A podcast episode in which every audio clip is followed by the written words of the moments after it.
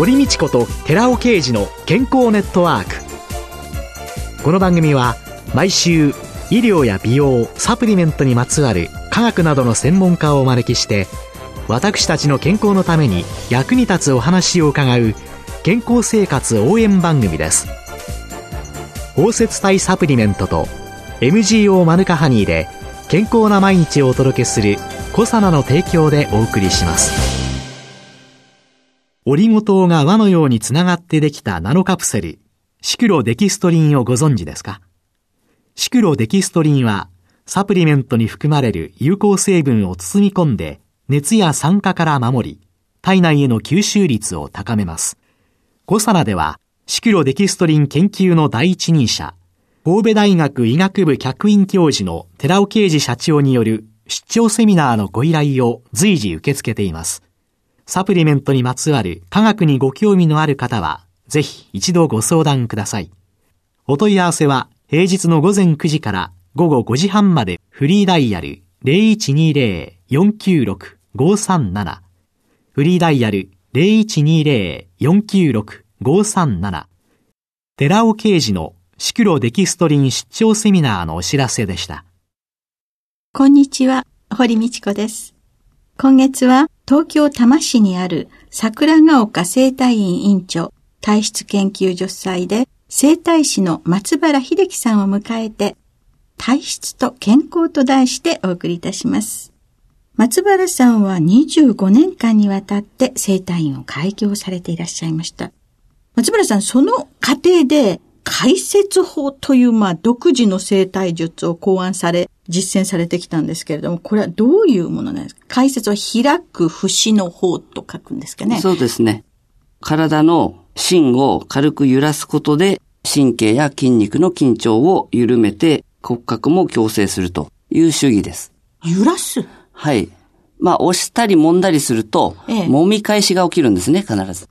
私ね、もうね、ものすごい肩こりなんですよ。それで、時々いろんなマッサージ屋さんに行くんですけれども、翌日もパンパンに腫れ上がった揉み返しで数知れずっていうことなんですけど、ね、そうでしょうね。まあ、揉み返しは何かっていうと、筋肉の中の微細な血管が破れて内出血した状態なんですよね。強く揉んだりとかしたことによって、微細な血管が破れてしまう。はい。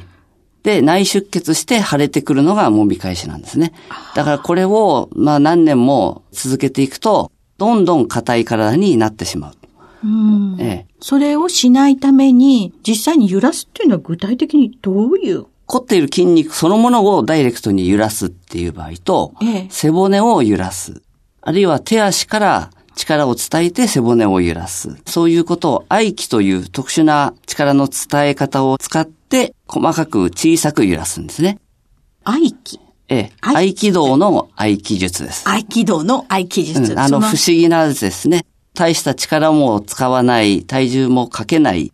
でも力が相手の芯に伝わる。こういう術を合気術と言って、合気道の中でも最高の極意と言われている体の使い方ですね。そうすると、そういう合気道の術と、今までその生態師としての様々な経験と、そういうものが相まってできたのが解説。そうです。この解説法っていうのは、一体どういうものに効果があるんですか？まあ、自律神経が乱れているようなもの全般にいいと思いますね。単なる凝りとかそういうことだけではなくて。だけではなくて、自律神経が失調しているもの、うん、それから胃腸の働きがノーマルではなくなっているものを整えるのに非常に有効だと思います。自律神経系の交感神経と副交感神経のバランスなんかもきちんとそれによって整ってくる。そうですね。ほとんどが交感神経の強い緊張が緩まなくて具合が悪くなってる。っていうのが、まあ、ほとんどの病気ですから、交感神経の強い緊張を緩めてあげるために、うん、まあ、揺らすっていうのが一番効果的な方法だと思うんですね。自分でもできるんですか？できる部位もありますね。ふくらはぎなんか自分でできますね。じゃあちょっとそのふくらはぎを揺らすというのは、はい。膝を曲げて、ふくらはぎに手のひらを当てて、そして横方向に揺らす。今、椅子に座っててもよろしいんですか？はい。それで、膝。足をどっかこう上げますね。足を上げてしまう。膝を曲げますね。膝を曲げる。そうするとふくらはぎがこうたるんだ状態になりますね。はい。で、これで手のひらをこう当てていただいて、はい。骨と直角の方向にこう揺らすってあ、骨に沿うんではなくて、骨の方向ではなくて、骨と直角方向に。90度の90度の方向に揺らして手のひらでこう揺らしてあげる。はい。そうすることによって、これは何が期待できるんですか？まず硬いものが緩む。それから停滞している血液が循環が良くなって、むくみが取れる。そうするとそこに新しい血液が入ってきて、ええ、そして老廃物が出ていくという繰り返しで足が軽くなってくる。これは1日何回ぐらいやるといいんですか？本当は1日1回やると理想ですね。スピードは速ければ速いほどいいいや、そんなことはなくて、心地よいと感じるスピードがいいんですね。一番いいのは眠くなってくるようなスピードが一番いいんですよ。やってもらうと眠くなるんでしょうけどね。みんなやってもらいながらあっという間に眠っちゃいますね。赤ちゃんを寝かせるときに、激しくシェイクしないですよね。ああね、それは揺さぶられっこ症候群になっちゃいますからね。なっちゃいますよね。はい、あの、ゆっくり。眠るように揺らしてあげると早く寝つきますよね。何分ぐらいふくらはぎをやるとしたら ?1 分から3分ぐらいでいいんじゃないですかね。実際に松原さんのところで揺らしていただくとしたら、そちらに伺った時にはどういうこと？一番緩めたいとこは背骨の両側の筋肉ですね。首から腰までの筋肉。ここが一番誰でも硬いんですよ。はいはい、ここを緩めるのが大変なんですよね。時間もかかりますし、テクニックもいりますし、えええー、人によってはなかなか緩まない。でもそこに背骨に交感神経というのが両側にあって、ここが緩むっていうことが一番大事です。そこにオイルをまずすり込むんですけども、まあオイルマッサージをして、背骨を揺らしてっていうことを繰り返して、背骨を全体的に緩めるんですね。そうすると、緩んだ体っていうのが交感神経のバランス、副交感神経のバランスも取れて、体調が整った。はい。最初、松原さんのところを訪ねになる方っていうのは、あまりにもイメージがなさることが違うので、皆さん最初驚かれません。まあ知ってから行かれる方は別として。そうですね。一般的な生態のイメージで来られると、もう全然違うことやってるんでびっくりしてますね。あ皆さんの反応はいかがですか？こんなに体って軽くなるもんですかっていうふうな感じで変えられる方が多いですね。終わった後に、もうこんなにも体が軽くなるのかっていうふうにびっくりされる方が結構います。うん揺らぎを与えることによって、なぜそんな体軽くなるんですか？まず、むくみが引くっていうことと、はい、それから、まあ、交感神経の強い緊張が解きほぐされて、リラックスした状態になるからだと思うんですよね。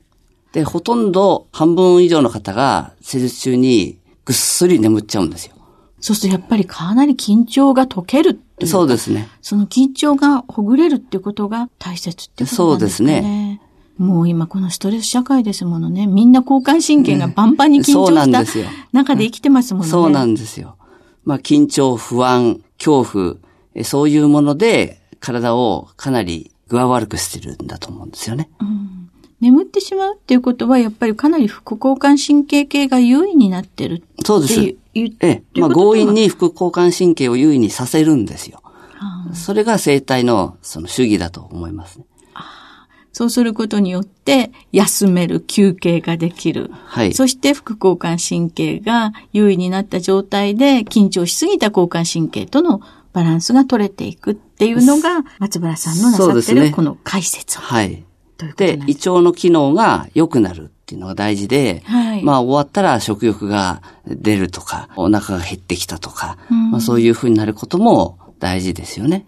でもお腹が減るとかね、食欲なんかも副交感神経系が優位になってくると、そうです。その現れってことにもなるんでしょうかね。そう、そうだと思いますね。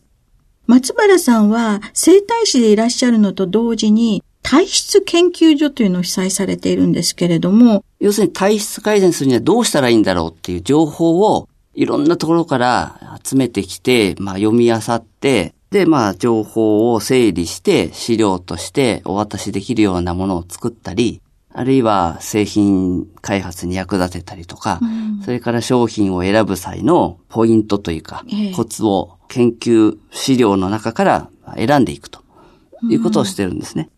いわゆる体質っていうのは何なんですかね、まあ、簡単に言えば健康を保つ力だと思います。健康を保つ力。はい。まあ、体質が悪いといえば健康を保つ力があんまりないということで、うん、丈夫な体質というのは健康を保つ力が強いわけですよね。うんうん、そのように考えるといいと思います。生体師の松原さんとしてはその体質改善の鍵っていうのは？一番大事なのは胃腸の機能だと思います。胃腸の機能をですね、強めることで腸管免疫という免疫のその根本を正常化してあげる。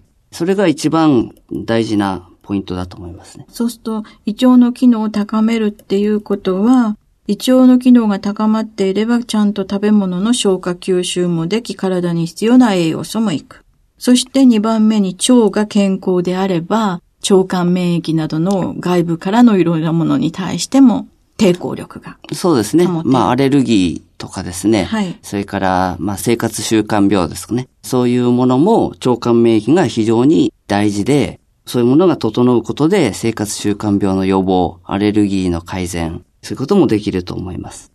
いろんな中で、その腸管免疫を高めるとか、まあ胃腸の機能を高めるとかって言ったもので、いくと、私なんかだとすぐ、成長剤はね、とかね、胃薬はね、とかね、考えてしまうんですけれども、はい、このあたりは生体師として、それらを高めるっていうのは、どういう方法が、えっと、一番はですね、機能っていうと、動きが悪いんですよ、皆さん。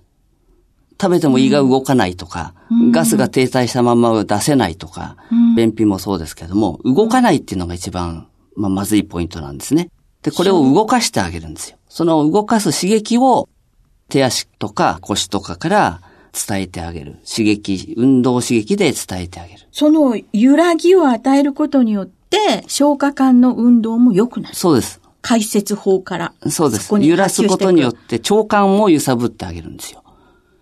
それから腸を支配している神経を刺激して、動きを改善してあげる。うん。うん、そうすると、そうか、消化管の運動だから、それも副交感神経が優位になっていればいいわけで、そうすると揺らぎっていうのの中では、やっぱりみんな副交感神経系のことを高めていくというふうに、単純に考えてしまってもよろしいですか、うん、副交感と交感神経だけじゃなくて、腸をまだ絶対的に支配しているのはセロトニン神経っていう神経系なんですよ。はい、これは腸管の周りに取り囲んでいる神経系なんですけど、うん、まあ、ここがお休みモードになってたら、目覚めさせてあげる、うん、うん。セロトニン神経を活性化してあげるっていうのが一番大事なことだと思うんですね。ああ。そうすると、セロトニン系っていうと、その消化管の運動だけじゃなくてね、いわゆる精神的な疾患、うつ病だとかね、いろんなものにも大きく関与しているっていう、はい、そういうセロトニン支配系のものにも、この揺らぎっていうのがいい。はい。効果につながっていく。はい。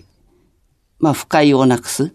はい、気分を良くする、うん、それから社交的になるかどうかっていうのは、セロトニン神経がどれだけ活性化してるかによるんですね。うんうん、それから姿勢にも関わっていて、まあ、セロトニン神経が姿勢を維持する筋肉をコントロールしてるんですよ。あ、そうなんですか。ですから、腸が悪いと、セロトニン神経が、まあ、悪いわけで、そうすると姿勢をよく保てないんですね。そうすると逆に姿勢をきちんと保つことによって、またそちらの神経系も良くなる。そうです。どっちが先かがわからないけれども。まあ、鳥か鶏の。という感じになるんですね。はい、はい。今月1ヶ月、いろいろ教えていただければと思います。どうもありがとうございました。ありがとうございました。今週のゲストは、東京多摩市にある桜ヶ丘生態院院長、体質研究所主催で、生態師の松原秀樹さんでした。来週もよろしくお願いします。よろしくお願いします。続いて、寺尾刑事の研究者コラムのコーナーです。お話は、小佐野社長で神戸大学医学部客員教授の寺尾啓二さんです。こんにちは、寺尾啓二です。今週は先週に引き続き、生活習慣の認知症リスク、噛む習慣と糖尿病についてお話ししていきます。二つ目、それは噛むことによって出る唾液です。ガムベースの量が多くなるにつれて、唾液の量も多くなってきます。噛めば噛むほど唾液が出るからです。よく噛むと、平常時の約4倍の唾液が出ます。健康な状態では唾液分泌量も多いのですが、高齢になるとともに唾液分泌量は減少していきます。その結果、寝たきりの方は食事が喉を通過できなくなり、誤嚥性肺炎になる危険性があり、多くの方々が命を落とすことになるのです。ガムが出てきたので少しだけ豆知識を挙げておきます。プロ野球選手とかスポーツ選手がよくガムを噛んでいるんですけども、それには理由があります。噛むと脳内の神経伝達物質であるセロトニンが分泌され、緊張を和らげてくれるからです。そういった理由から、勝負がかかって極度に緊張した時など、野球選手、あるいは短距離ランナーはガムを噛んで緊張を和らげています。ストレス状態に陥った時に、アドレナリンとかノルアドレナリンといったようなストレス物質の血中濃度が高まり、心拍数も増加するんですけども、ガムを噛むと正常値に戻ることが明らかとなっているわけです。誤嚥性肺炎だけではありません。唾液の中には、実に様々な健康維持に有効な成分が含まれています。例えば、唾液に含まれるムチンという物質ですけども、アミラーゼはデンプンに分解します。また、リゾチームとかラクトフィリンといったような抗菌作用物質も含まれていまして、病原性の悪玉細菌の侵入を防御するわけです。唾液に含まれるペルオキシターゼは高い活性酸素消去能を持つ抗酸化物質でもありまして、口腔内に入る様々な活性酸素由来の毒性物質を排除しているわけです。噛む回数を増すと血糖値の上昇を抑制することも判明しています。よく噛むと脳視床下部からヒスタミンが分泌され満腹中枢に働き、食事を抑制すると同時に内臓脂肪の分解やエネルギー代謝を促進することも分かっているわけです。よく噛むことが糖尿病や認知症、そして生活習慣病にいかに大事かということが分かっていただけたかと思います。食事でいつもよく噛むことに心がけましょう。チューインガムを噛む習慣も体の健康、そして心の健康の秘訣というわけです。お話は小佐野社長で神戸大学医学部客員教授の寺尾啓二さんでした。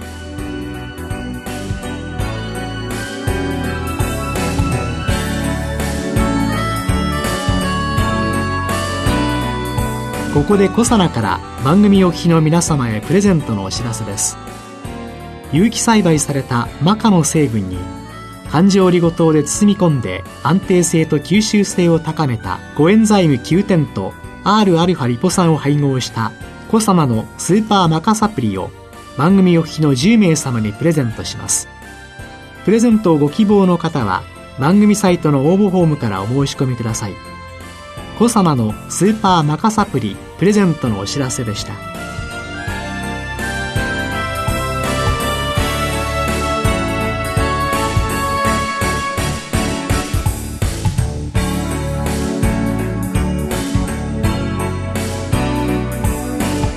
堀道子と寺尾啓二の健康ネットワークこの番組は包摂体サプリメントと MGO マヌカハニーで健康な毎日をお届けする「コサナの提供」でお送りしました。